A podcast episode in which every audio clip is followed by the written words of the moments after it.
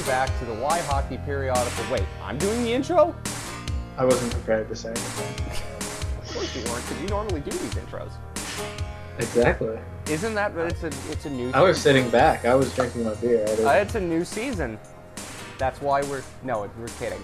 Uh, yes, it is a new season. If you can believe it, that means training camp is starting in days. And Tommy and I were just talking about how there's a Panthers preseason game on television a week from now, which is amazing. right? Is that the first time I've ever? It probably is the first time I've ever watched a Panthers preseason game live. Yeah, unfortunately, they do nothing to really show it. I mean, it's 2000 and 19. something teen, and you know, but the last couple of years, they've easily could have showed some games on YouTube and stuff. And I think it was last year they maybe put one of the like the rookie camp games on YouTube finally. Um, but I think that was really it. And I- they don't do any of the rookie camp tournaments, so you don't get a chance to see any of those type of games on TV because sometimes they'll show like Traverse City or, um, you know, they showed one in like Nashville or I forget where it was, somewhere else.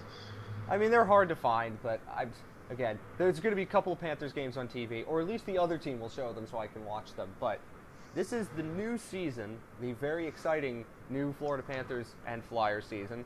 Uh, but focus on the Panthers here today, and we we're going to start by talking about some things that are going to be a little different for this show. Firstly, you're noticing the date that this is releasing, which is a Thursday. Starting from now on, every other Thursday, it's going to be a Why Hockey Day. We're going to now, after many years of just recording whenever we felt like it, not really great to building up a podcast audience. So this year, we promise you, to the best of our abilities, every other Thursday will be a Why Hockey Day. So We were honest with the periodical part. Th- yeah, we were definitely honest with the periodical part. Although that's been around for forever. But every other week, I think, is fair. We aren't overextending ourselves to the point where uh, we don't have to yell at the Panthers every week. Uh, hopefully, if they get good, we can change that down the line. But every other week, starting from now, there will be a Why Hockey podcast in yours. There will be one other podcast every month as well, which will be some sort of interview, uh, whether it be with media, whether it be hockey folks like analytics or somebody else like that. There will be three podcasts a month now. Uh, the main shows will be Tommy, O'Brien, and myself. And if we need to add more down the line, Lord willing, we do. We will do that, but we'll start with one every other week. So this is basically our training camp type preview. Then next time we do a show, a main show, it will be more of the full season preview. We'll talk more about other teams at that time. So we're going to give you a consistent schedule. You also heard there's intro music. That's new. For the first time ever, the show has intro music, and it's free. Isn't it great? It's it's something. Uh, It's Relative to the other options in the free library link you gave me, yes, it's great. It's fantastic. FreeMusicArchive.org, everybody. Well, I had to do a good read up on the copyright stuff from that just to figure out what podcast music I could use because I had ideas and then realized probably don't want to get sued. So this is a good way of fixing one of those problems. And I do not have any musical skill whatsoever. So uh, yeah, you don't want me composing music. So You know, the old management just stole their music. well, I'm very worried about getting sued. So maybe it's because I have less than no money. But yes, there is new intro music, which is spectacular, and we're really excited about that. I'm excited about it because it means you don't have to start this podcast by hearing our voices, which is kind of jarring. Well, I wouldn't say jarring. I would say off-putting, maybe. But- Okay, that works too. And the other thing you'll notice about this show is in the past we've had Why hockey marathons. Literally, we'd go two and a half hours, which is just rambling. There are good thoughts in there, but it's rambling. We're going to try to do our best to cut the shows down a little bit. It was mainly because we didn't want to edit them down. We were just lazy. Uh, well, I'm I'm definitely lazy, but that's okay. We have to admit it. The first step into fixing a problem is admitting you have one, and we're going to try now to tighten these podcasts up as much as we can. Ninety minutes there or thereabouts. As long as the Panthers tighten up their defensive play, I'm in. Very good. Once once they unravel, I think we will too. Uh, that's probably correct. Uh, so those are the things that you should know off the top for the new Why hockey season. The Panthers are trying to come back and improve. We're trying to come back and improve. Maybe we'll do it more than they will. Hopefully, they do it more than we do. That would be nice. Uh, let's start the fact that we are now through the summer. We do not have the money to afford a cottage in northern Ontario like Bob McKenzie does, so, you know, we just did what we did. If you wanted to listen to us over the summer, by the way, I had a thing with Scott Wheeler when we talked about Aleksi Heponiemi and Panthers prospects. That's pretty evergreen and something you should definitely listen to as we get ready for training camp. I want to start with this this thought, by the way, when we talk about the Panthers. And I know you're not the biggest fan of other sports, particularly other teams in South Florida, but I'm thinking about it because that Dolphins game from last week is very much in my head, where they are tanking so much that it's going to put Tim Murray to shame. Um, this is a, such a huge opportunity for the Panthers, right? It is a season in which they could absolutely take this market by storm. All they have to do is be competent, basically. The Heat are going to make the playoffs, but they can't win a title. The Dolphins are tanking in a way that no NFL team has ever tanked before. Nobody cares about the Marlins. The Miami Hurricanes are a joke. This is the time for the Florida Panthers. They've spent the money. Now they have to go out and prove it. And, uh, well, the evidence suggesting that they could prove it is probably not there. But this is a chance that they have that, Lord willing, they will take. All they have to do is make the playoffs and have one exciting game at home in the first four. I mean, that's really all they have to do uh, at a base level. And if they can't do that, I, I think you kind of have to look at the season negatively. Um, but I, I can't see see them not making the playoffs just with the addition of the coach. I think that makes a huge difference. I know in this day and age, there's a lot of how much does coaching really impact. Um, you know, a lot of the coaches are pretty similar when you when you get down to it, and I think that's true. But I think when you get to the ends, uh, you know, like the five five or so worst coaches and the five or so best coaches, I think there is you know that huge. There are, are some gains there when you go from the Panthers having you know one of the worst coaches in the league to now having the best, if not, or one of the best, if not the best coach. That's a that's a big big gain, and it has to be three wins, and, and that should be enough to to get into the playoffs or keep them right in the race all year long, and you know give them a shot to grab it. Well, when you think about the last year, and I was listening to some of the recaps, right, in 2019 uh, recaps over the summer, and I was thinking about some of the stats, and it was they blew like nine, what was it, third period leads. Like when they had the lead entering the third period, they lost. They were, and you saw the puck possession numbers, right, based on period and how awful they were. Like that's coaching.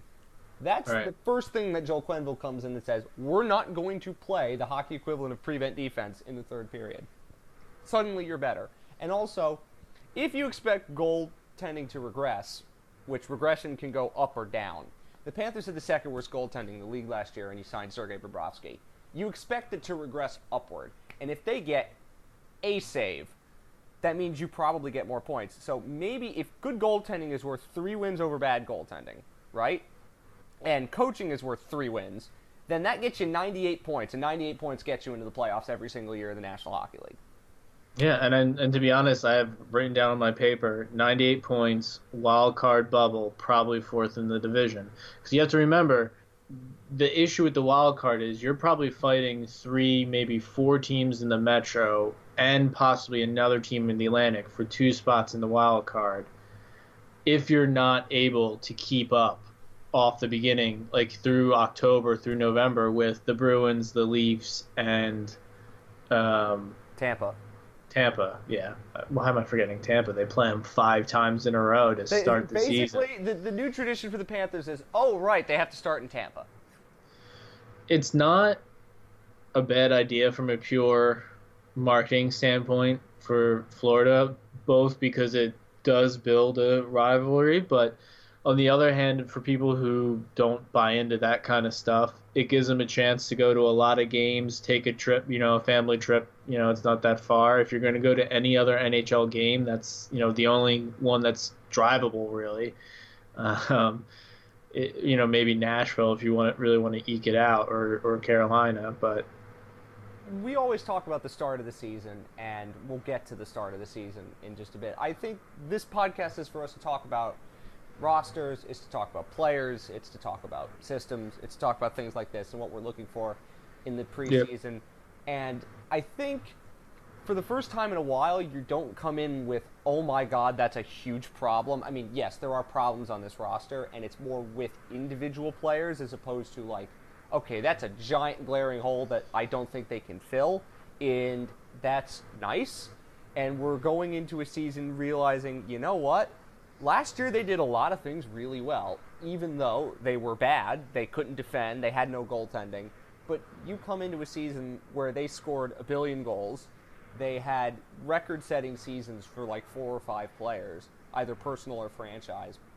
Jonathan Huberdeau is going to become the all time leading Florida Panthers scorer in points by some point through this year, which is crazy, right? Because Jonathan Huberdeau. And, and well deserved, and frankly, I'm happy it's not somebody else because, I mean, just looking at the training camp, just looking at the training camp uh, roster, you know, like this is we the Florida Panthers have like an NHL team. Like you're seeing Joe Quenneville out there in front of microphones wearing your logo. You're seeing, uh, you know, guys winning Vezina behind the net. Uh, you have actual good prospects. You have good draft picks that are actually in, turned into people now. They're tar- turned into NHL stars, people who are going to All Star games, getting nominated for awards and, and all of that stuff, and winning dunking awards. on your own fan base at the NHL awards. In the case of our beautiful Finnish boy.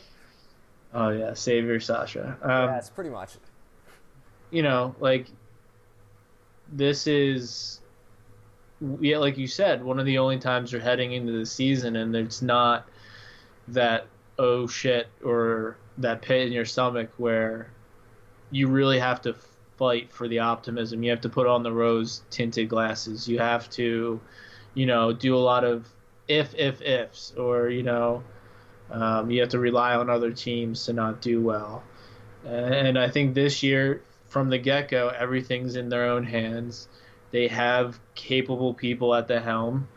Um, and it, they, they've seemed to be consistent. The people they're signing, whether the the draft prospect, the drafted prospects they end up signing, the the undrafted prospects they end up signing, the people they draft, um, you know, the guys they've been signing on contracts you're getting back to a consistency where you can sort of expect what they're going to do, and the players can kind of expect what sort of system they'll be playing in, um, because Quenneville's not going anywhere, um, and, and, I think the mindset they have in the front office, whether it's Tallon, Pronger, Joyce, somebody else, um, going to continue in that same way, and looking just looking at the two images they tweeted for the training camp roster, it's got to be the best they've ever gone to camp with, and that's still with a lot of career AHLer, in betweener, fringe guys who,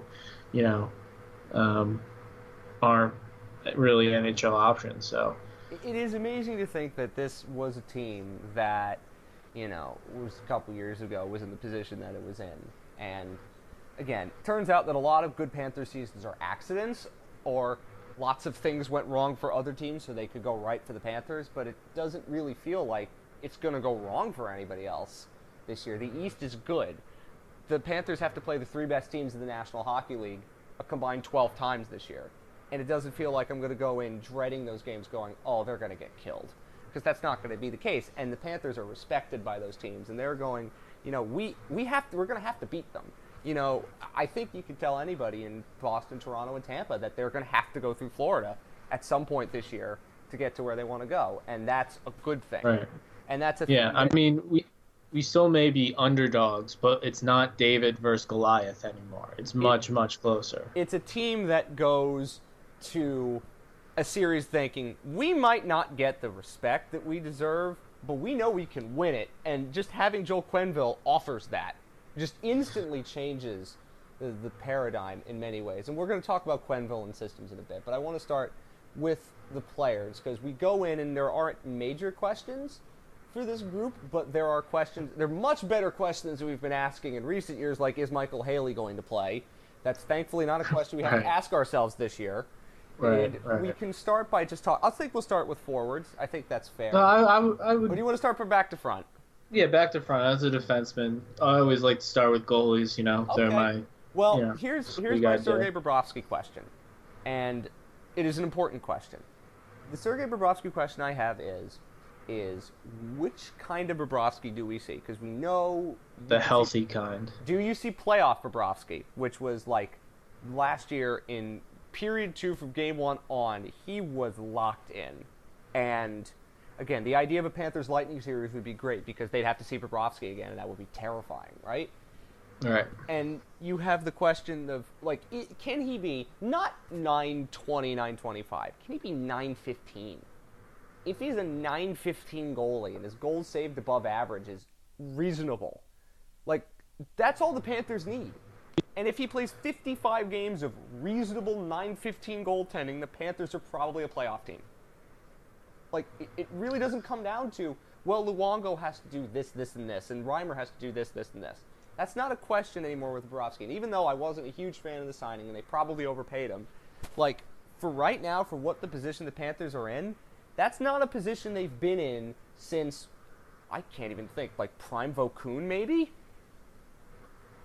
Nah, because I mean, Vokoun was still always leaky. Vokoun, like even at his best, Vokoun was questionable. You know, Because when you think about the the 2012 run, that was Theodore's last ride, right? He played. I mean, you can- really you can- well. if, if this would be like if the Panthers had. Uh, I mean, al- almost like if the Panthers had Vancouver Luongo or, you know, B- Beezer that one year. You know, like this is you were getting that good of goaltending, I think, from from Bob this year. I mean, but I've always been a big Bob believer. When you know, as soon as the Flyers signed him, I dug in and I was a fan of his, and I've been a believer in him, in him since. And you know, the the article the Athletic did on, you know, how he was, how he trained, and and how he's you know came back from injuries in the past and all this stuff, and his mindset his size and his athleticism. I mean, and his resume. I, I don't think you there's any reason to doubt him. He's in a comfortable situation. He's going to have not any pressure, um, and you know if what he was able to do in the playoffs on in that situation in that contextual situation of Columbus contract running out, who their coach was, how demanding he is, how um, you know how much relied, how much pressure was built up on all those expiring contract players to deliver.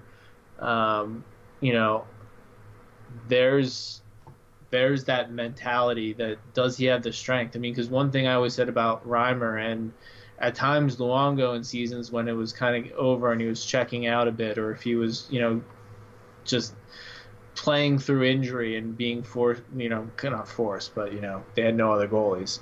Who were they going to play?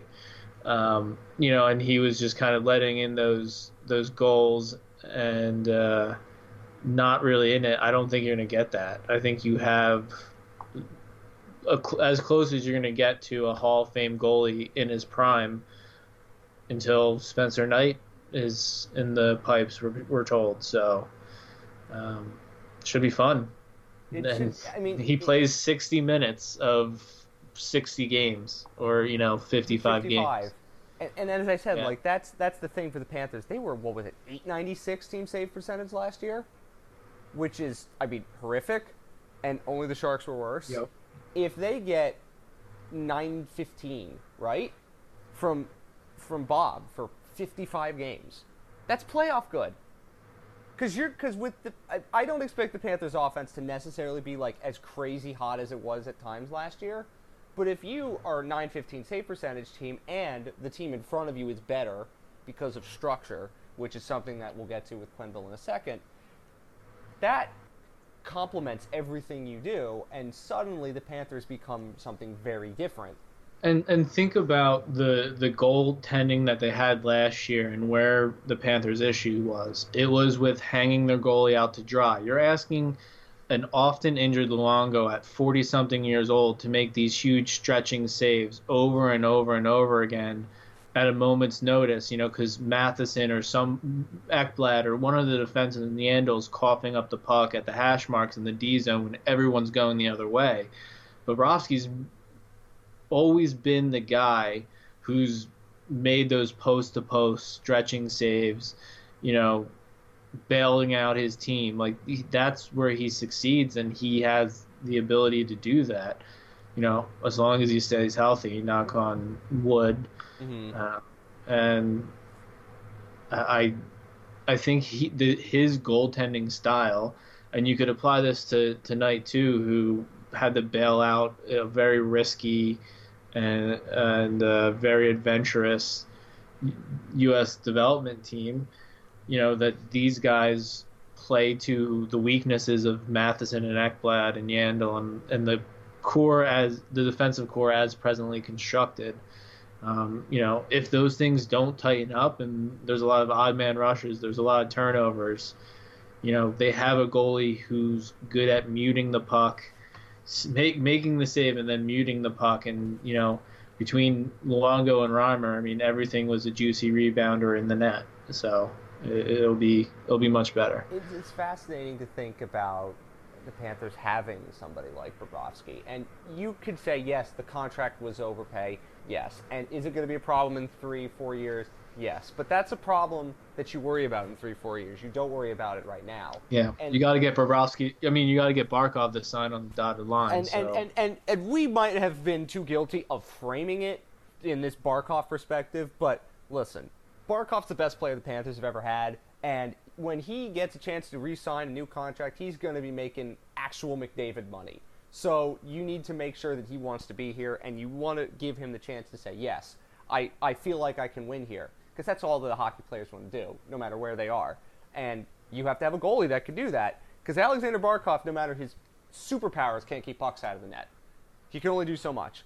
And again, you know, also having another Russian in the room definitely helps.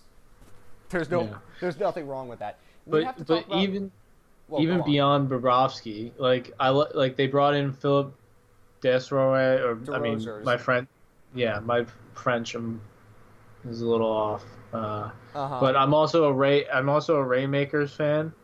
I think you know he's got some talent. Um, and obviously Montembeault. I'm still a big believer in Montembeault, and uh, there are other people you know, out there who are not. But the Panthers have done what we asked them to do: make Montembeault the backup. He earned the chance yep. to be a backup, yep. right? And hundred percent. And and Reimer lost the confidence of the players in front of him. And at the end of the day, no matter what stat you want to throw out, what what you want to say about Reimer's personality or how well liked he is as a person and, and all that stuff the way the players were playing on the ice in front of him showed that they were scared and nervous and they couldn't play and focus on their jobs with Reimer on the ice. That's what I took away from the last two years. And last year, by the end of the year, it was pretty evident to the fact that they didn't really want to play Reimer to at certain points, you know, and they were giving him the and we yeah. said they basically had to. And when he played, when he wasn't getting pulled in the first period because Bob Boughner's system was so terrible, which happened in that one game against Montreal, uh, he was fine.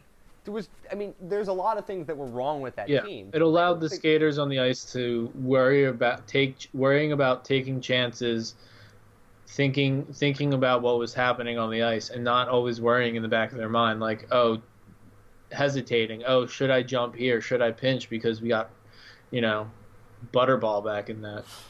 Well, I think for for me, if Montembeault can be fine, like if he's good, if you look at Corey Sznajder's chart, ten wins, ten if, wins. If, if he plays twenty five games and he gives you decent enough numbers, you're going to be fine. The only thing that I ask of, of Sam Montembeault is to be good enough to where the coaches do not have to play Bobrovsky every single night like you see with Frederik Andersen, and that could be the undoing of the Toronto Maple Leafs is they got no backup, right?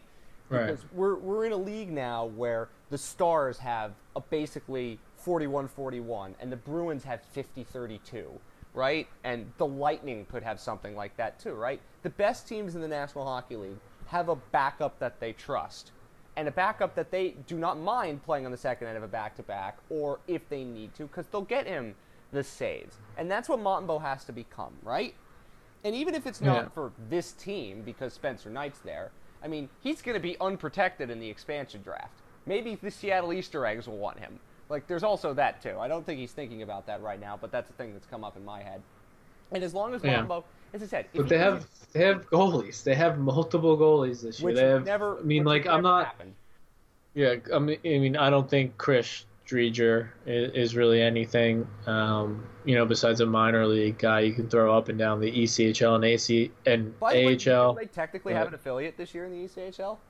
Well, they're splitting it with somebody, but Yeah, who, who is it? Because Manchester folded, so they're not Manchester, I believe. it's like a it's like the Swamp Bunnies or I something. think it's the Greenville crazy. Swamp Rabbits, who my friend announces for. Yeah, good stuff. There you go. So you can see Chris Driedger for the Greenville Swamp Rabbits. So we'll we'll have to have your your friend on who announces for them. That probably.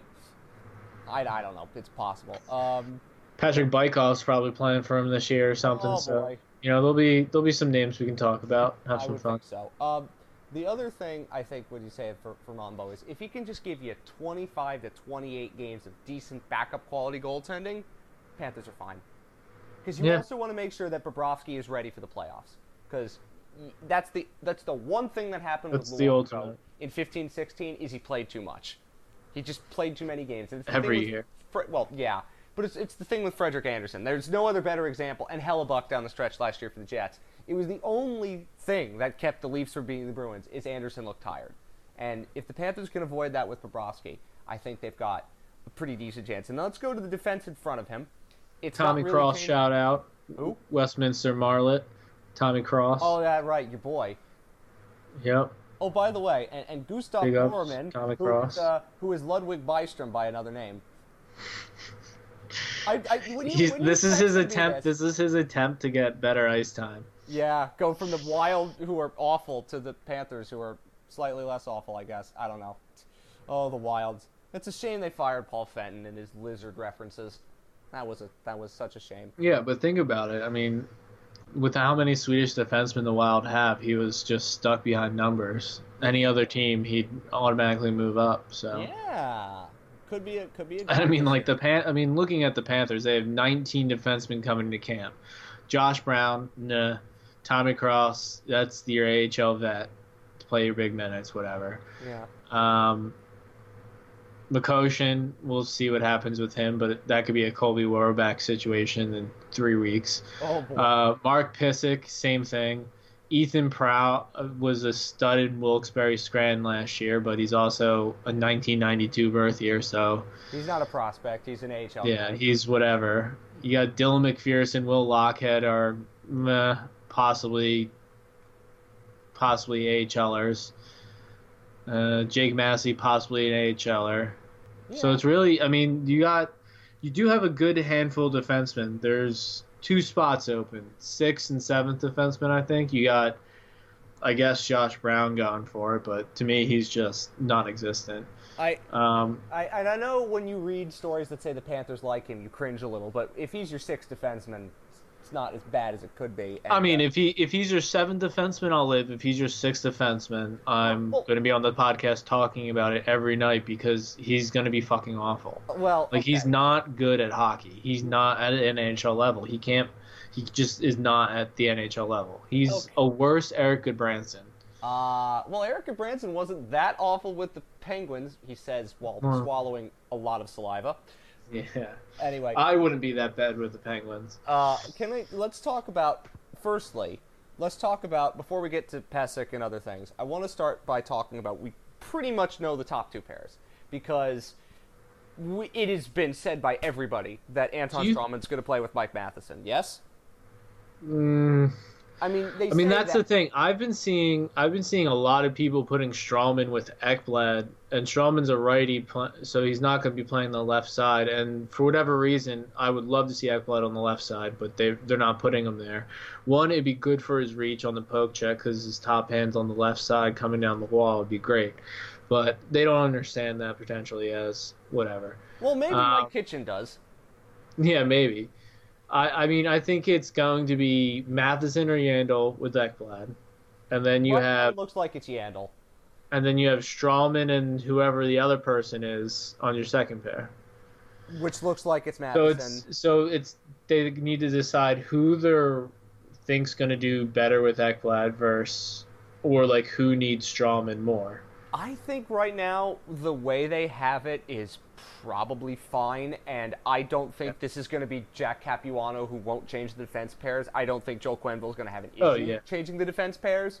Which Yeah, I mean we should at least see three or four pair changes by Thanksgiving. Uh, is- you know, if just for like a couple games. Yeah, it's Which just like you know whether it's just mixing up the second and third pair or whatever. Yeah. I, I, and you know what? I don't know how often we saw Matheson and Weegar last year, but based on the numbers that we saw from Mackenzie Weegar, I wouldn't mind seeing it because Mackenzie Weegar is actually really good.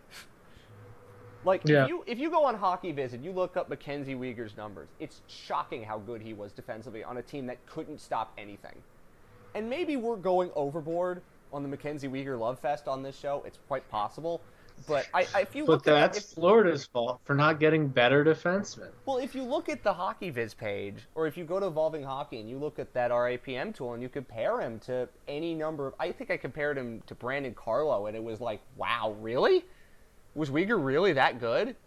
I mean, we we liked him, and I was just looking at his numbers, going, that's crazy. But the thing is Yeah, about but that, looking at his age, that could be his best statistical season. He could never get back to it. it so could be. But I mean, that. I mean, I think he tops out maybe as a number four, but, But on a playoff fine. team going deep into the play, I mean, I think he's the third pair defenseman. But you I need mean, I think those. that's You, need yeah, solid for sure. guys who can do that and be like, I'm going to put you out here in this situation, and I know you're going to do what you're asked to do, and you're going to do it well. If Mackenzie Weegar's that in the NHL, I think a lot of people would be very okay with that. Absolutely. But but Uh, we- So I mean, I've and then they have you know I'm excited to see how long uh, Vladdy stays around. Their second round pick, the defenseman Kolyakhanov. Kolyachonok, I mean, I think he'll they'll send him back with most of the when they have, whenever they send Noel back, they'll send him back. But there's no reason for either of those players to make the team. no. Um, but it'll be interesting to see him. But I have, you know, Keeper, Berman, McCoshen, Stillman, Pysyk, and Schemitsch. I guess you throw Brown in there too for like the last three, two to three spots. Because I think they're going to go 14 and 7.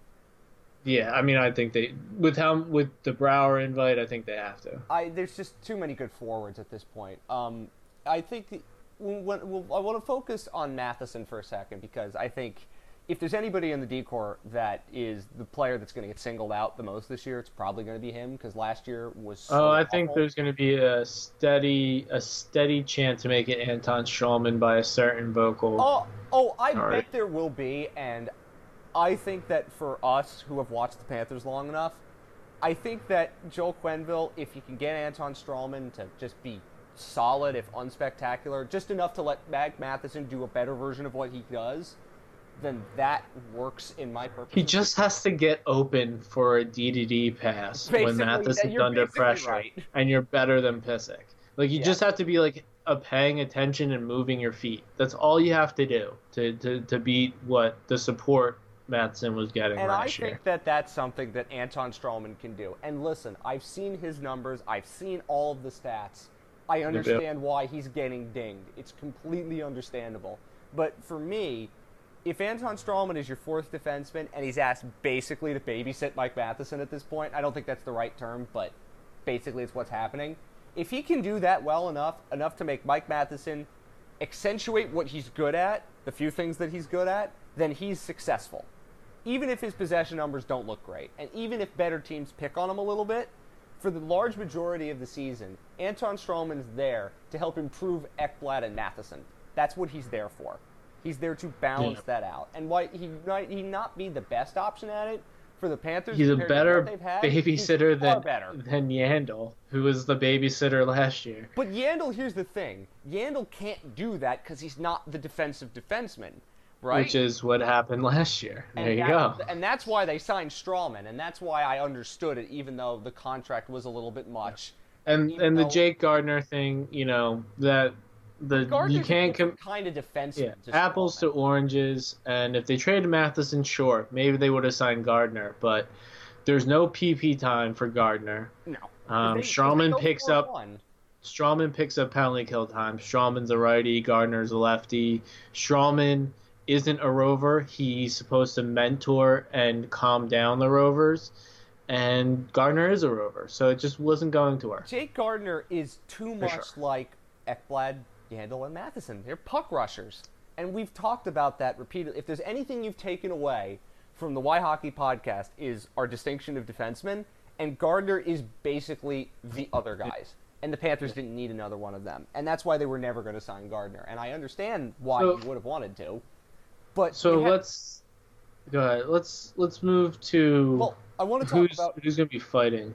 Uh, yeah, but uh, for me, it, the, the the Pysyk question I think is the open one right now, and it's it's on our minds because of the trade rumors surrounding Justin Falk, and George Richards wrote about this in his athletic mailbag. Is and the guy who asked the question, who's named Chris G, it was not Tommy K, although I think it was. Uh, when does Mark Pysyk get traded?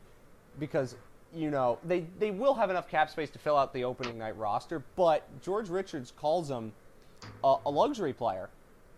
And because of that 2.75 cap hit, the 3.5 salary, um, I think that for me, because Mackenzie Weegar does what you're asking Mark Pysyk to do better, right? Don't you think that it makes sense to trade Pysyk because what he is is a right-handed D on a reasonable cap hit. Everybody in the league needs right-handed D, right? And for Yeah, all that the- it's the worth, thing Josh is Brown how- is right-handed D. So, Yeah. like, if you trade Pysyk, you get your cap space. You perhaps get a really good draft pick and a prospect. But the cap space is important because the number Falk's getting thing- Andre Kasha apparently, so you could Ah. get some. You might be able to work something out. I well, mean, dude, would you take the- the big Pysyk? That's another question, I guess. Uh, honestly, Pysyk probably just because I'd have to play him less because Falk's pretty vocal about ice time needs, and that and that that's the next thing is how much is Pysyk going to be fine with rotating out because if post if if Pysyk makes the the team past training camp and stuff, they're gonna have enough good defensemen, and I think Kitchen and and Quenneville are going to be rotating them. Um, just because if we talk, that's the top four that they're going to be pretty much sticking with. You're going to have to get whether it's Berman, McCoshen, Keeper, Stillman, Schemitsch, one of those guys. You're gonna have to get them a lot of ice. You're gonna have to get you know them ice time, or there's no reason for them to sit up there. Yeah. I mean, I guess that's I guess if they really think Pysyk's gonna play every game, Josh Brown's your number seven. Um, Which- but if which- they which is fine, but but here's the thing: if you're going to keep Pysyk, which I, I don't think they should do, like, why? Because I know here's what I do for the trade deadline, because the trade deadline is this: is if you have the cap space at the trade deadline, the number one need I think that they would say is defensemen. I think that that's where they're going because, as it stands, and this obviously could change, they have so much depth at forward that somebody could emerge and be better and basically be like, okay, we're set at forward, right? I Right. think that if you trade Pysyk, you have the cap space to then go out and say, hey, is there a D available that we can get? yeah, and you need with? to accrue that cap space on a daily basis, so it makes sense to trade them earlier in the year rather than later in the Yeah, year. and, and, and I mean the draft picks are useful because you can flip it and get something else, right? Yeah, Doesn't and that make sense? Like that's why. to I've be been- fair, they need more prospects and stuff. I know they're just ranked 15th overall by Prime Promin, and that's an improvement. I know they had a good draft by, you know, a, a good enough draft by the draft rankings and everything, but you're looking at the D and the forwards on this list, and it's just a lot of like fringe players. Like the D are all like Danny Surratt's, likable, productive junior Oh my players, God, but did you like just you know, reference Danny Surratt. yeah, dude, look how many 5'10", 5'11", like Yeah, just six foot, like you know, handsy lunch pail type mentality forwards and D they have that played into some junior circuit somewhere that they have some data for and they have some scouting notes from that they're betting on. You know, like that's they don't. Well, you said they like, could use their best defensive prospect. They and- could use like a they could use like somebody's second or third B rated center prospect for Pysyk. Because I mean you're could I mean definitely get it. yeah like you know not to just jump into forwards and, and leave the D too much, but Well, we've basically. I'll say this: it. that Ethan Prow is your is your Jacob MacDonald candidate, obviously. Um, so there's your wild card on D, who we didn't talk about, who could maybe make the team. I think Keeper, Berman, McCoshen, Stillman are the real contenders. I I like Schemitsch. After the draft, he had a really good camp and almost made the team uh, before he broke his arm, or you know at least stayed with the team and got a couple games of action. I don't know if he would have made the team, but um, before he broke his arm, so I think he could ha- put together another good camp. And I like the player, and uh, I think he's the type of D they could use. But you know, Ethan Prow is the only other name I could think of think of there. Yeah, I mean, for me, it's it's it's it's just a matter of the numbers game, and when you can get semi decent guys with no cap hit as opposed to Pysyk. I, I, and, George Richards saying he feels like a luxury player, and we know what happens when George says something. Feels like that could mean a trade is something they're thinking about, which is Yeah, you're gonna have to basically wait for somebody to have a D hurt in training camp, expedition games, first week or two, and it's like I said, it's how long will Pysyk, how long will Pysyk or McCoshen, or some of these D sit there without playing, whoever it is, before asking to get traded, like Colby Robak or somebody like that. You know what I mean? Like, or or Petrovic. yeah, I mean, I think Pysyk might be willing to stick it out till the trade deadline just because, you know, he's making good money and he lives in a nice area. He owns a home and, you know. Yeah, I, I know. And all the guys went to his wedding. Anyway, uh, that's D. But I want to say just the last thing with this is Matheson.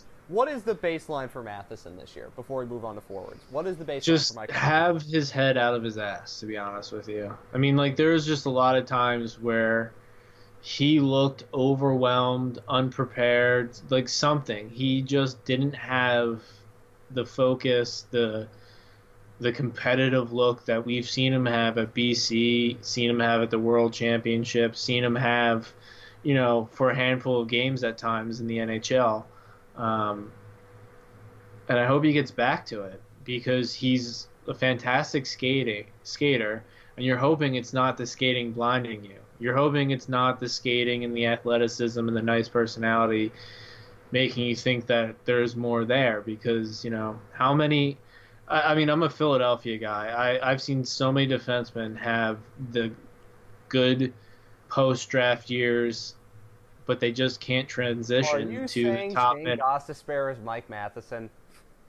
no no no no i'm talking like ryan parent braden coburn Okay. like you know freddie meyer i mean there's dennis seidenberg i guess you know is a little is the better version of those but um, you know like there's been lucas Sbisa. i mean there's been so many defensemen that come in they do this well they do this well oh they're so they're new age they they really are good with the puck and all this stuff and then they just fizzle out because they can't handle the grind. Whether it's the you know it's the physicality whether it's the amount of games whether it's how intense the games are and how little time you have and how quick you have to make decisions and how un, unrelenting it is when you turn over the puck and how much harder you have to work um, and, it was a you know, it all- beating cycle. yeah, and you're not, year. and there's no one behind you but a goalie. When your goaltending sucks, there's no one behind you.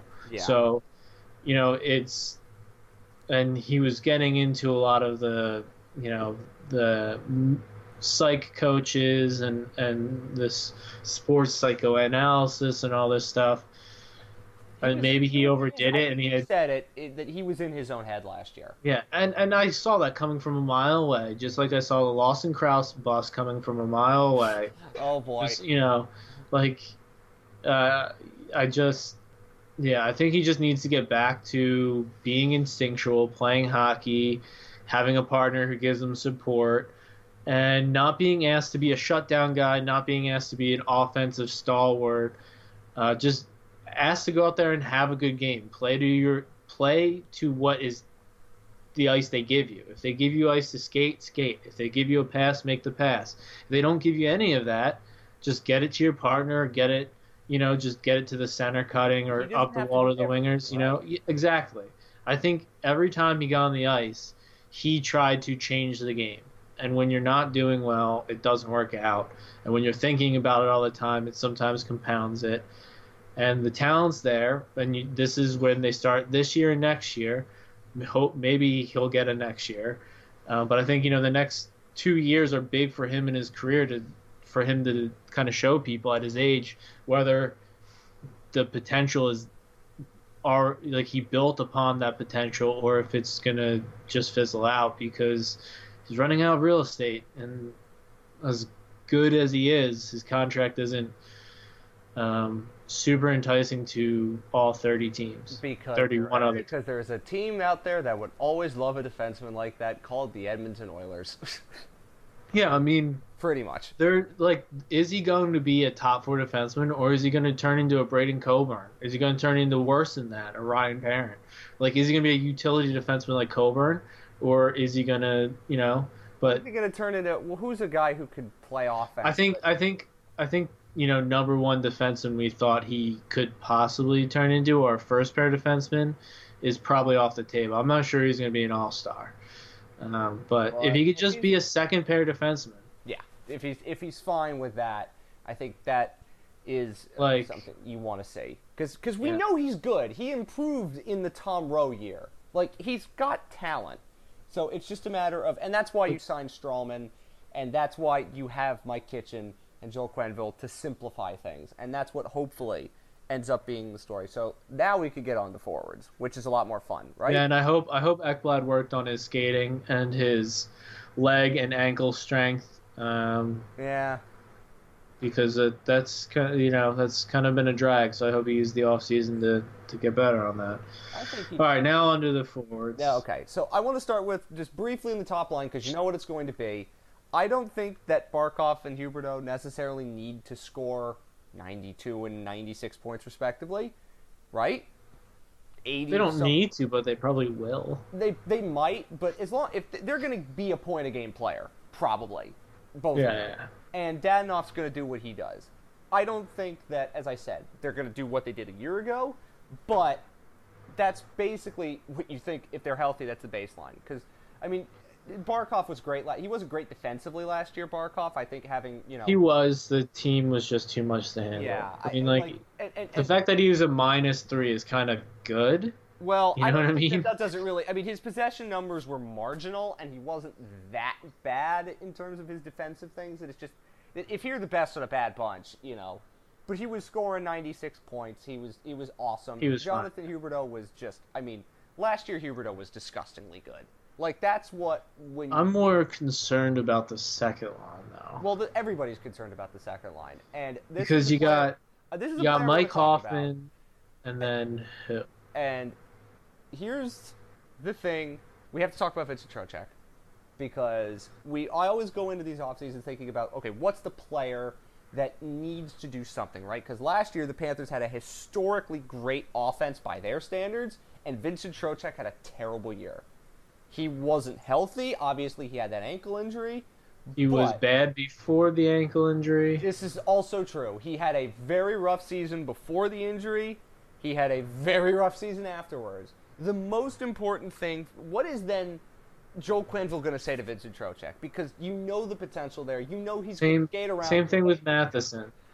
It, it, Just play within yourself. Take the ice they give you. You don't have to take over every shift. You don't have to carry your line or your partner up and down the ice. You don't you like you just need to focus on your role, stay in your lane, sort of. You know, just do just do that. Move what the puck a little more. Stop taking shots three feet into the zone on an on a rush. You know, those types of things. So then, what does Joel Quenneville go into to Vincent Trocheck and he speaks to them? What does he say? He says, I'm putting you on a line with two shooters. I need you to work your ass off to get the puck back. And when you get the puck, you're taking three strides, giving it to him, and crashing the net. Just get back to basics. If he can do that, Hoffman and Vatrano or something, or Hoffman and Tippett or whatever, will will do enough, and they can skate up and down the ice fast enough to to help him out, you know, back checking and all that stuff. But you So- tell him, don't go go into, you know, like don't try to get caught in the corners. Just play, you know, maybe a low F three, um, and just get get the puck to your shooters, get your puck to the wingers, and just play Do you a think simple that Vincent style. Trocheck plays like his strengths are suited if he because he is going to play with two shooters. Like he's going to play with two. No, his his strength is to play with a guy like Patrick Kane, like a winger like that, like a winger who wants to be a center because he's not a center. So he's a he's a puck hog as a center. You can't be a puck hog as a center. Doesn't work. Ask Chris Graham. Yeah. wow, that's interesting. Wasn't expecting I mean- to hear that today. Yeah, I mean, like it's he's a, he can be a good third line. He can be a, a a good enough second line center and a really good third line center, and not change his game whatsoever. But if he wants to be, you know, a top end second line center, he's got to change the game. If not, he's going to end up being a really good top six winger, which is also fine. I mean, I'm not saying trade him or anything, but he's earning his money. He's not on, you know, he just needs to adapt to the team. So who do you think then is the incumbent for that right wing on the second line? If you're asking me right now, Well, it's it Brett Connolly? no, I think Con. I mean, I think Connolly's on the third line with Borgstrom and uh, Tippett to start the year. Because So- I mean, he's basically the guy who's going to keep them calm, get the pucks, give it to them, play defense, hang back, be the dad. Because you, you can't. I mean, you have to have a dad on the ice if Borgstrom and Tippett are on there together, and I guess true. So that, would that mean Vatrano then is your is your Yeah, I is have- your second line winger? Yeah, I mean, I don't. I think Vatrano and Hoffman play both wings, so you know Hoffman's a lefty, Vatrano's a righty. So do you want to put them both on their strong wings? Do you want to put them both on their off wings? How do you want to do that? Um, I, I think they'd probably both be on their off wings, so Vatrano on the left, Hoffman on the right. But who knows? Well, well, well, you you want Hoffman on that, you know, obviously right circle, cannon, blast a shot. That's the power play. Yeah. But I- like, Right. I, I could see that. I could see Connolly being there. You know, I think. I mean oh, that. I mean, like it, it is open, and I think that if there's any spot for the Panthers this year that's going to change a lot, it's probably that. I mean to be honest, this is just me talking. My first line. I mean, I I go into camp with Borgstrom as the second line center. Because you you've always been on Trocheck as a winger. Yeah. Yeah, and I just You've always been on that, and and I think maybe one day it's not going. To I mean maybe maybe you roll Trocheck through camp as a center because you need more centers in camp and that'll be fine. But I'd probably start the season. I would I would give Borgstrom, Dadonov, and Hoffman, and I would just have 11, 16, and 21. I, I know it's it's such a. I mean, if any coach would try it, maybe Joe Quenneville would try it if Trocheck's really struggling. Like I think that that could. Yeah, work. because between Hoffman and and and Dadonov, you have two guys who take care of the puck, who, you know, specifically play five, you know, who play very good team hockey. Um, you know, so, I think so fine. if if we're going based on though not what you want to happen, but we think it's going to happen, so you're going to go with Trocheck, Hoffman, and Vatrano then as line two. yeah, and I think I think Tippett makes the team no matter what to start the year because I, I think they're treating it as do or die. He's either made the team by Thanksgiving or we're trading him in a package to get a defenseman or something because. yeah, yeah. You I mean, know you what? have Denisenko, you have Heponiemi, you have Noel. They're all exceeding draft expectations, and they're all top six wingers. Yep. Um, And you know Yeah. somebody would think for Tippett, oh, okay, we could get something yeah. out of them. And I mean, let's be honest. What has Tippett done? What has Tippett done? It took him a while to make the Canada World Junior team as an 11th overall pick. That's not good. He hasn't hit 40 goals since he was drafted. That's not good. And he ha- he last year, I think the last two years he hasn't got. He maybe went up one point or he went down in a down a point. He's kind of stalled. Yeah, he's been working on other parts of his game and everything, but it's not like he's not putting up 100 points in junior like Vincent Trocheck. He's putting up 70 something. You know? Like it's he's not hitting 40 goals. He's putting up 70 points in junior as a double over ager. He looked good in the playoffs, but like there's still is- a lot of work. Been, he would have still been a project. if- if He's still a NHL complimentary player at 11th overall. You know, if you can get something for him, like if you can get somebody you think is a top four defenseman, or if you can get like a first round pick, like a late first round pick, I don't know why you wouldn't do it. if there's if there's any player who needs 100% the um you know like if you're a Canadian junior player you can't play in the AHL until you're 20 uh, Tippett would have been good at the AHL last year just to have him play there even if it wouldn't have been you know, Yeah, because I mean, better than junior. like he's he he doesn't raise his level of play. He kind of rises to the competition. So if they stuck him in the AHL, I think he would have done a little better. But he kind of just got kind of sat around. I mean, I don't want to say it like that, but he wasn't as dominant as he should have been. He didn't look as good in you know World Junior and all this stuff as he should have. I mean he could always improve now that he's in this particular area right like Yeah, for sure. But I think he has. They're gonna. They're he, he's gonna be one of the fourteen to start start the team. Is my thoughts because he has to make the team, and if he's not making the team, they're gonna move him because there's no use wasting a spot in the AHL when there's other guys they have to play. So would you say then? What would you your your third line's Connolly, Borgstrom, and Tippett? Yeah, that's what I have is, you know. That's my one I quickly jotted down. Sure. Well, that makes the most sense uh, as far as I can see, because I- mean here. Well, well, then what are your expectations for Borgstrom this year? Because last year, I mean, we agree. Borg, uh, he was used terribly by Boughner. It just was horrific. Joel Quenneville's not going to do that. Joel Quenneville obviously sees something in him. The Panthers really believe in him. Uh, I think Whether the, the line mates again you got kind of not the best possession players we don't really know what Tippett is but like Borgstrom like how do you think he was going to fit in with those two kinds of players I mean, that's the, the the thing with Borgstrom is,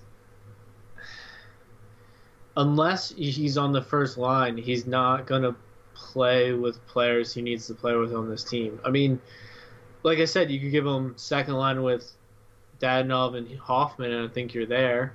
But he needs guys who are very intuitive that play more read and react and not staying in their lanes. And I think by the time you get to the third line, you get a lot of players who are up and down the boards on the wings, like Brett Connolly. Um, and, you know, Owen Tippett as a rookie, you know, what we see in the NHL is more of that up and down the boards, not, um, you know, because Borgstrom's just going to be, for the main main part, freestyling.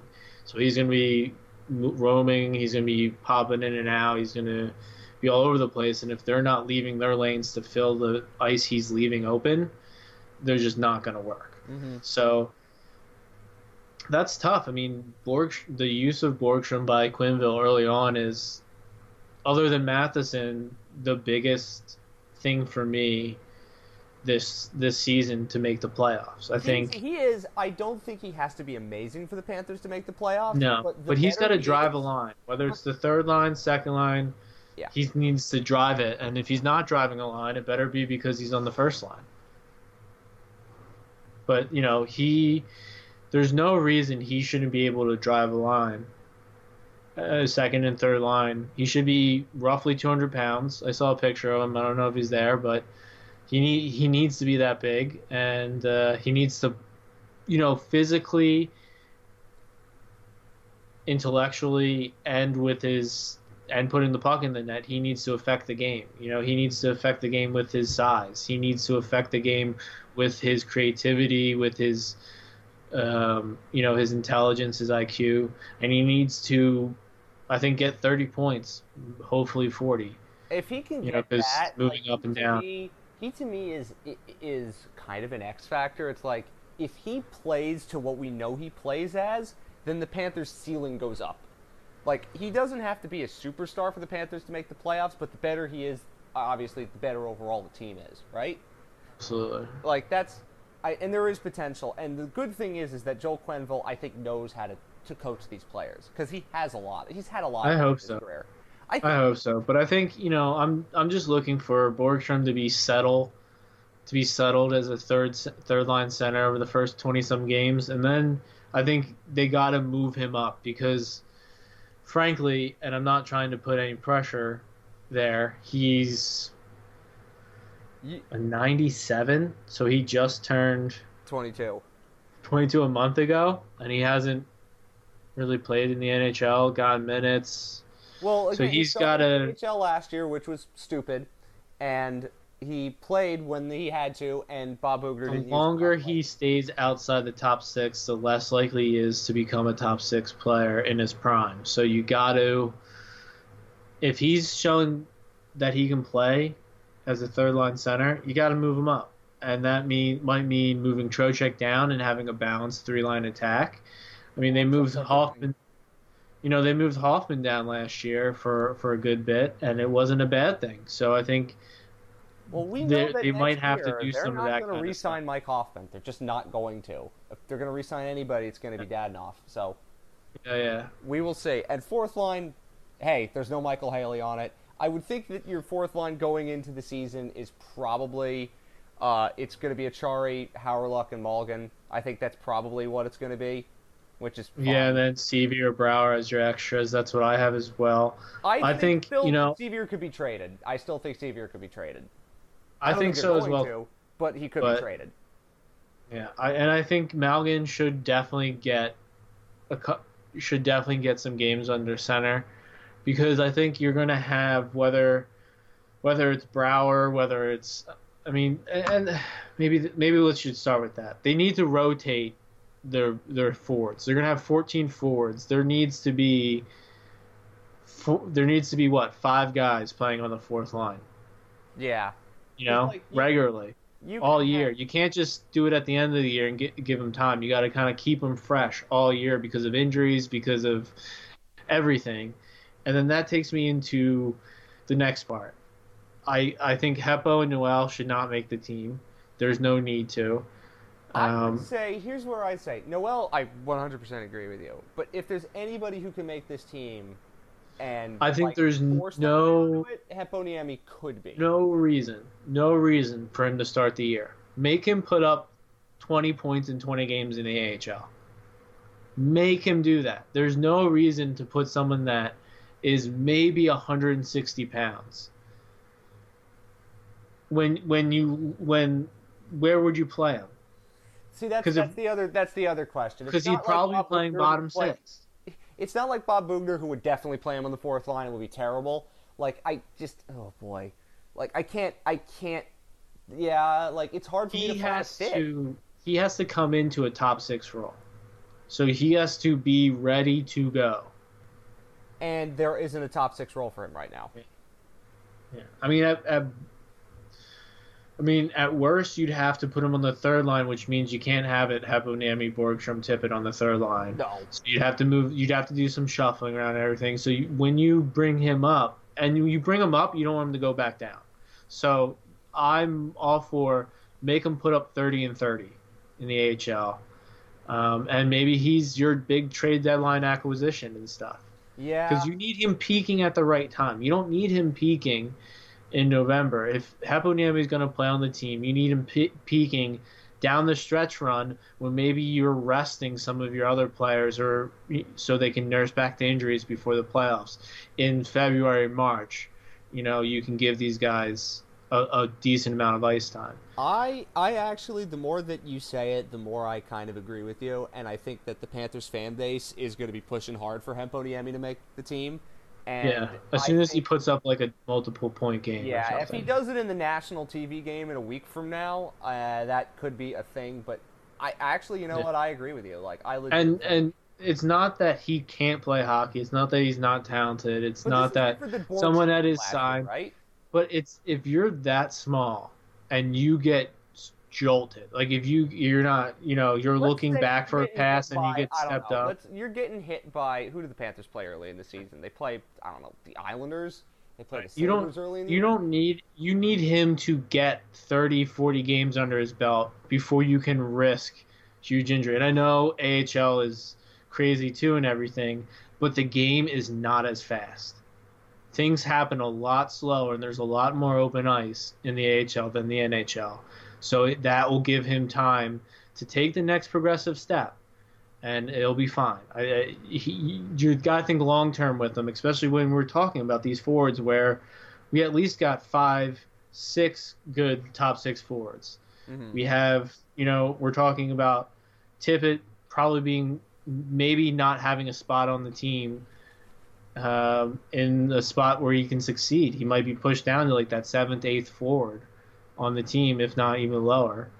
Um, Do you think Owen Tippett could end up being the second line right wing?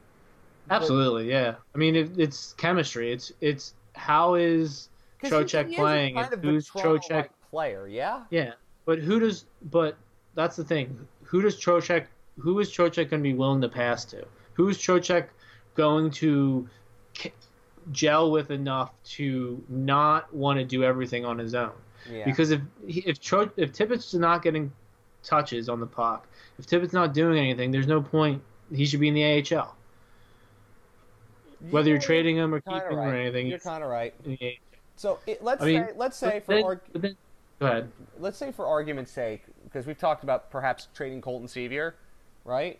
Because just for cap reasons, and Yeah. if basically Noel Acciari's taken his job, so like if you're talking about trading Sceviour, and let's say for hypothetical sake that happens, and they do add Troy Brouwer, who li- listen, we all assume it's probably going to happen, but it's a PTO, it's going to Yeah. be a one year nothing Yeah. deal, and if he's Yeah. not playing every night, it's fine. Like who would be that that other forward, right? That's that's the issue, and that's the next thing. Like, there's their AHL team's better and everything, but there's a lot of names on here that remind me of a lot of guys that I've been asking for them to churn out for a while, and then there's still some of those same guys I've been asking to churn out. Like, there's a lot of five something, you know, tryhards on this, on this, you know. You're, you're not a fan of Dominic Toninato? I mean, yeah, and Adam. I mean, like, yeah, I mean, it'll be fine. It'll be fine. But Well, there's saying, not like, that, who's like, who's it- gonna steal a spot. Who's gonna steal a spot? It's gonna be. It would be Heponiemi or Noel. It would basically be those two. I mean, if the ghost of Kevin Wall shows up, Well, he played in the NHL before. Like, right? Yeah. It wouldn't be awful, but it's not like somebody I would be like, yeah, I, he has to play. yeah. I mean, I could see Hunt. You know, you're you're in the Hunt area. Maybe maybe a Jonathan Ang, maybe a Cliff Pu. But I just can't No. see that. Like, maybe The one- Hessick- maybe Then so the, is the, the guy. two Okay, The two on. that are the wild cards are Rodrigo Abols, who's played professional in Sweden, and is a 96, so he's kind of at the age where it's time to give him a shot. And Sebastian Repo, who's on this camp roster and is apparently coming back. So Maybe those are two. You know, I could see Sebastian Repo taking a spot from Sceviour or taking a spot so they don't sign Brouwer because you know I could see it be Rodrigo Abols, the Latvian who sounds like he's from Spain and is played in Sweden. Yes, very well. But I, I I think that, but when you look at it now, if, if they don't trade Sceviour, as I, as I said, I think you're right about um, Heponiemi going to the the the A. I think he'll play at Springfield. You just Yeah. hope that uh, our friend Geordie Kinnear gives him what he needs, which is minutes. Yeah. Um, and Serron Noel, oh, jeez, what is it? His draft plus? It's his draft plus two. yeah, I'd send him back. I think I, mean, there's think no- you're probably right about that. Because you basically like, I, let's see if you can get hundred. AHL, so Let's see if you can get 100 points. Yeah. Send him back. Let's see if you can get hundred points. Go for it. hmm I could I could agree with that. Um, so I, I mean, But then they have, you know, just a bunch of Jonathan Mat- Matsumatsu, you know? yeah, of course. So like you think about that group. Jake Horton, Oh. Joel Lowry, Yeah, I know. Paul Thompson's showing up for camp. Your favorite, Paul Thompson. I know. Uh, so These guys are all way better hockey than I could even imagine, but I know, I know. Yeah. I'm not I'm not trying to So so then but there's line- there is not many, you know, it's the prospects or bust really for the forwards. True. So that's why I think that's why I think Tippett's almost a default because where's the pressure coming from? It's coming from a guy who's probably fourth line or the extra body. You know, Or Dryden or Hunt's not- balling out basically. yeah, yeah, yeah. Dryden Hunt's. I don't. I think Dryden Hunt maybe the the one guy you could say, oh, or Hawryluk that could push for third line time. But you know, if Paul Thompson's making it, if Matt Martin Sue's making it, if Adam Rockwood or Liam Picario are making it, Jonathan Ang, they're they're making it as fourth liners or extra bodies. True. Anthony Greco, you know, they're not making it as third liners, Prospect and I think that's why. Greco. Oh God. I know, right? I, I think uh, yeah I think that there's a lot of people who work for the Florida Panthers that need to just cool it If, with it's, some if, of their you're, uh, if you're older than 22, you're not really a prospect anymore. yeah and uh, you know when when guys show up at the hockey rink and are taking you know practice one timers and stuff that's not crazy crazy cool stuff that's not you know well, you know, it is what You know. when you got to go down to uh, where when, when you when a bunch of pro athletes get together on the ice, they do things that look really awesome to the average fan. But that's because they're pro athletes; they do it all the time. So, like, uh, the question then I'll ask is, do you think Sceviour then gets traded at after camp? Because I could see it happening, but it seems less likely than Pesic. But I mean, yeah, I mean, I don't think they make any moves until they get through camp and see what the injuries are. Yeah, if they're- I'm being honest with you, because some, but they actually have a full camp. Last year, I was talking about how it seemed a little light as far as bodies and and the you know like they had two you know the amount of guys we're talking about who are competing for a roster spot to actually get a full time NHL roster roster spot. Those that was about the amount of people who were fighting for roster spots and call up spots yeah, you know, last year. So they've definitely improved. Like there's, you know, a lot of call ups they, I could see them having, and guys who wouldn't be bad call ups. You know, guys who are just you know talking about the Anthony Grecos, the Repos, the Bulls, the Poos, the Angs, the Bajkovs. You know, they're. Uh, I, I like Bajkov more than most, but I don't think he has the feet for it, so probably not him. But but even Others. though you look at it, if you go even with the 14 that you said, that's one of the best groups of Panthers forwards ever. oh, for sure. I mean, the bar is low, but still. people and and you know I know a lot of people like some of the the teams that made the playoffs before, but those teams definitely overachieved. They're on paper. On paper, this is. I mean, look at that best. 2012 roster, and come on, Yeah. like Well, that's we're hilarious. lucky. This and this is the best part. Roster is funny. Yeah, this is Yeah. the best part of the year because you can kind of. Talk yourself into whatever you want, Well, yeah, and like you know, unless you're look unless you're the team on paper is enough. The team on paper is enough. Pretty Well, soon it won't be, and I'll be bitching and complaining, saying this team needs to get a lot better because hey, we do need to get a lot better if we want to win a cup with uh, Barkov. I won't go so far to say that we're nowhere near being competitive in the next couple of years for a Stanley Cup, like some other Oh, people oh, may say. But um, That's you know, a this team's tweet on a podcast. that there's so much there's a lot this team can do and there's a lot that can be done to this team to take it to the next level and it's really about three to four people executing on their jobs and doing what they haven't done in the last year or two and then the people they brought in doing what they were brought in to do you know I wanna, I wanna brett connolly just that has to be marginally better Brett Connolly just has to be marginally better than um, what he replaced.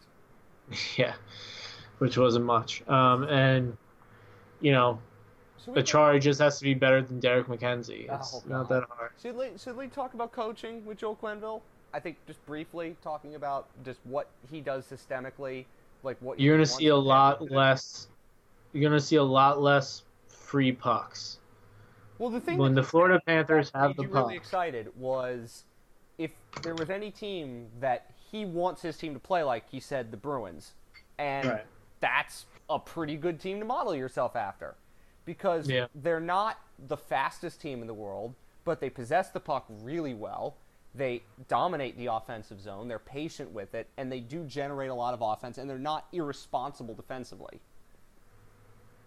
right? Like this isn't going to be the Leafs and the Lightning running up and down the ice and like, like you know, running you into the ground. It's going to be a different version of of that. But if Joel Quenneville could get the Panthers to play anything like the Bruins, then you know the Bruins made the Stanley Cup final. So I, I don't think there's anything wrong with that. Yeah, I mean, But like Ken Ken Matheson, Trocheck, Borgstrom, Quenneville, Bob, Kitchen, Well, what about Ekblad. that? Well, what about that? Well, specialty teams. Do it. remember, for the end of his Blackhawks tenure, some of that could be roster, some of that could be other things, but the specialty teams in Chicago not- got iffy. I'm not worried about special teams. I don't think it was MacFarland. Well, okay. Can I say the one thing that I think for the Panthers? Uh, that would be the power play. Um, well, remember if you go back and you listen to that Corey Sznajder podcast from February, and I asked him about his passing data for the power play, and I asked him, does anything stand out for the Panthers? And he basically said no. Which, again, I haven't seen that data. I don't know how to interpret that data, but just from the eye test, right? Doesn't it seem like the Panthers' power play being good was just really good players executing at a really high level? Yeah, but that's, I mean, for the most part, that's what all the power plays are that you that you can count on and that are good year to year and don't just have good years then bad years, good years then bad years. Like if you look at the Flyers, it's because they had top end power play personnel and a schema that fit that personnel and they executed. Same So, with I the mean, Paul Panthers. MacFarland's Leafs power play is probably going to be pretty good because he's got a lot of players to work with. If that Right, is yeah. smarter. Yeah, it's you just kind of you have to know when to get out of the way. You have to know how to set it up for the talent on there, Because and like, you gotta mean then that get Barkov's enough leash from your head. in front of the net the entire time this year as he was last year? I mean, that part of that's just because you know you've got Yandle as your quarterback. Oh Mike God. Hoffman sets up in the right circle for one timers. Well, if Barkov's not the quarterback, that's the issue. That right there. Yandle can get the puck in the zone, but once the puck's set up in the zone, the play starts with Barkov. Barkov's the quarterback, And I think and I think you have to start from that. guy I who's know. running the power play is Andrew Brunette, by the way. Okay, Yeah, I He is- forgot he was on the bench. I he is totally on the bench. Did you think it was Kevin Dineen?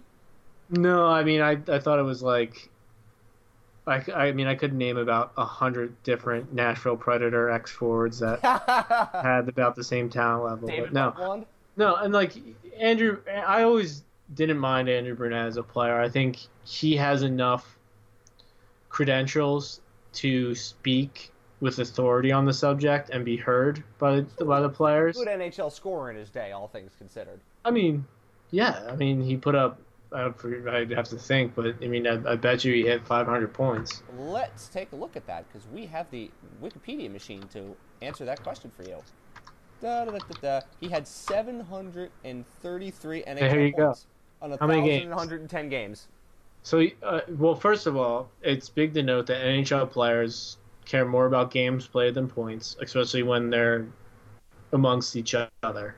So the uh, the 1100 over 1100 NHL games played, that speaks a lot. That they're gonna, that's something that they'll get behind. And um, you know, 700 points. I mean, once he made it to the NHL, he just was a consistent player. He so let's see, he did. 733 Yeah, it was pretty divided by consistent. 11, 10 times. oh, delete that. I think that that's well Times again, 82 because he played a lot of full seasons. It's a lot of good games that he played. He was in the Wild's front office, and then Joel Quenneville brought him out because he played for the Blackhawks that his final NHL season. So, again, I can't see that it's going to be that bad for him. He's 46, still fairly young by coaching standards. Right? I mean, for the former players the Panthers usually hire to do hockey things, this is great. this a- this resume is great. well, what a what And a probably standard helps- that is. Well, I it probably helps that the McCabe. closest he got to the the closest he uh this I would say this career is a little better than Bryan McCabe's. But Okay, fine. I wasn't a big Bryan McCabe fan. well, Bryan McCabe. I'm still not a big Bryan McCabe fan. Still not a big Bryan McCabe fan, but So, so as we say, I think that that's pretty much, unless there's anything else that you wanted to get to, in terms of the roster, in terms of Just- coaching. No, I think you know what they're going to play is a much more cohesive behind the puck um, style. So they're not going to be pressing at the limits of the offensive zone. They're not. There's not going to be a lot of expanding and contracting um, of of you know the box or whatever shape they you know the players make that you want to call it. Um, Mm-hmm. I think there's going to be a lot more. We get the puck, we're going to keep the puck. So we're making decisions to keep the puck. We're not making decisions to get up the ice as quick as possible. I think that was one of the issues. They were getting the puck and moving it up or skating up the ice as quick as they could. With we need to get this puck in the offensive zone as quickly as possible. That was their main goal. I think now, whether you're a winger, center, defenseman, your main goal is how do I protect this puck? How do I move it, whether it's forward, sideways, you know, whatever. Where's the safest teammate to move this puck to? And if it's not there, how can I take ice until a teammate gets open? I think that's a much different philosophy of puck management and style of play. And it might slow the game down and it might have less excitement and you're going to get less odd man rushes, but you're going to give up a lot less odd man rushes. You're going to give up a lot less exciting Well, well, play in your own end. the Panthers did in 15-16 under Gallant when Barkov, Jagr, and Huberdeau took the ice? They just cycled to death. It was three Right, yeah. minutes, and they kept teams spinning like tops. I don't think they're going to go that far. I think the way Quenneville, what Quenneville does, matches that Gallant style and that, I guess you want to call it the Pittsburgh Penguins Sullivan, you know, Sullivan style, where they were up the ice and a lot of quick play and, and just attack, attack, attack. And then you have the Gallant style of let's wear them down. I think, you know, it's going to be a mixture of that. So instead of trying to wear them down over the course of the game, they're going to try to wear you down on a shift. That's what I'm talking You know, about. and like, I- and I think that's- long shifts because there is Yeah. nobody in the league better at that, right? Than Barkov. Like I don't think so. Not at this moment. because like like that's the thing. Like that's the one thing with Boughner that I got so frustrated with is that the Panthers never wanted to cycle.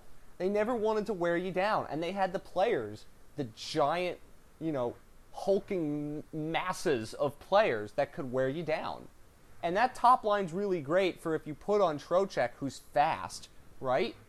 Then it, it's a good combination, and that's what I think the Panthers need to have, and I think they might get it with Joel Quenneville. Is their their four lines have to play somewhat differently.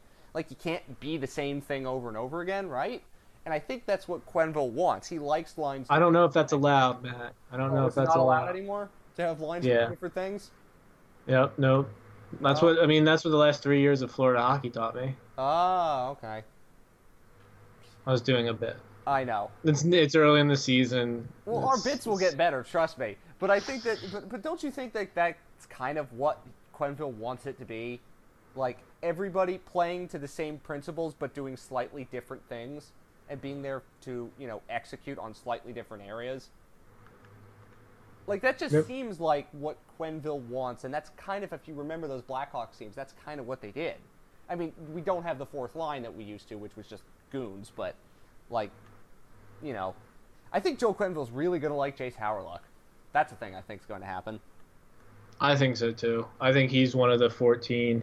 Oh, I think he's not just a Uh-huh. 14. I think he's an opening night fourth line guy, and I think he's a guy I- that we might complain plays too much, but Joel Quenneville's going to love him. It really depends. Can he, can he, if he can either get his hands faster or slow his game down to keep up, so his hands don't. I think Fumble and bobble the puck as much? is a little bit slower. It's not like up Yeah. and down, pace, pace, pace. I think that might help him. You ain't wrong. You ain't wrong. But he, hey, it's better than Michael Haley.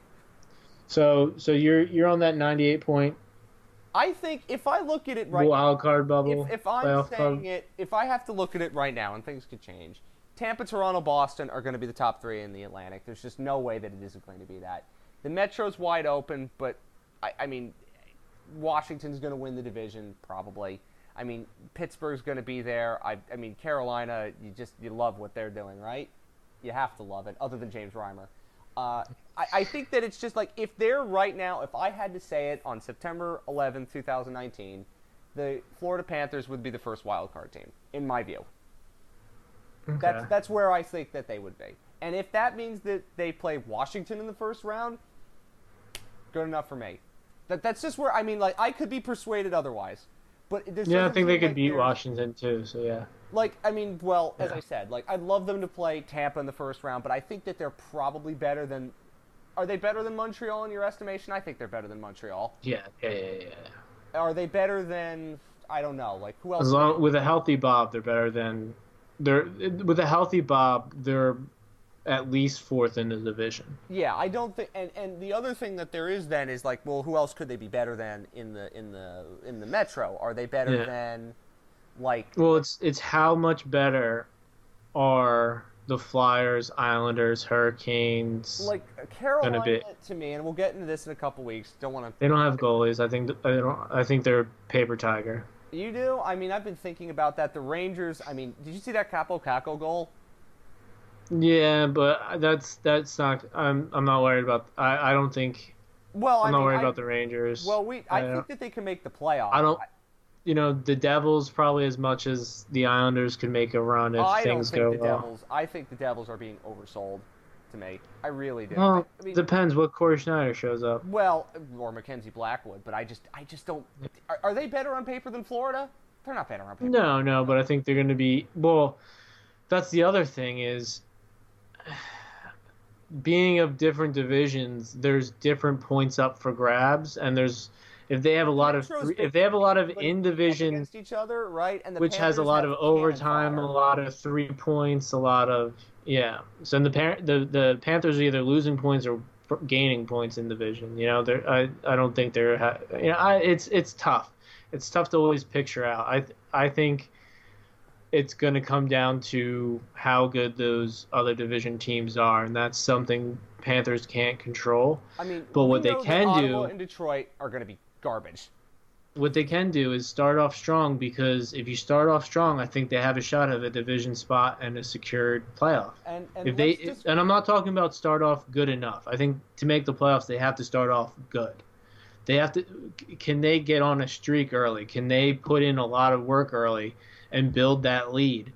Because one, you know, like they said, after the first 20 games, there's not too too much movement in the playoff spot. So if you can get that division seat playoff spot in the first 20 25 games and hang in there, you know, you you're doing yourself a huge service. And then the front office can play around with all right, what cap space, what can we do to, to bolster this team, and everything's good. Let's- Start off good, everyone's I- happy, I- I new coaches feeling remind you- comfortable. Start off bad, everyone's nervous, new coaches, new players feeling terrible. I I will should again remind you of what this Panther season is to start. It's at Tampa, home versus Tampa, home against Carolina, at Buffalo, at Islanders, at Devils versus Avs, at Preds versus Penguins, at Flames, at Oilers, at Canucks, at Avs. That's their first month. If they are anywhere near respectable, and normally they aren't in October, but if they are good, I mean, they could even be like a game above 500 and they'd probably be fine because what happens when they come home? They have a bajillion home games.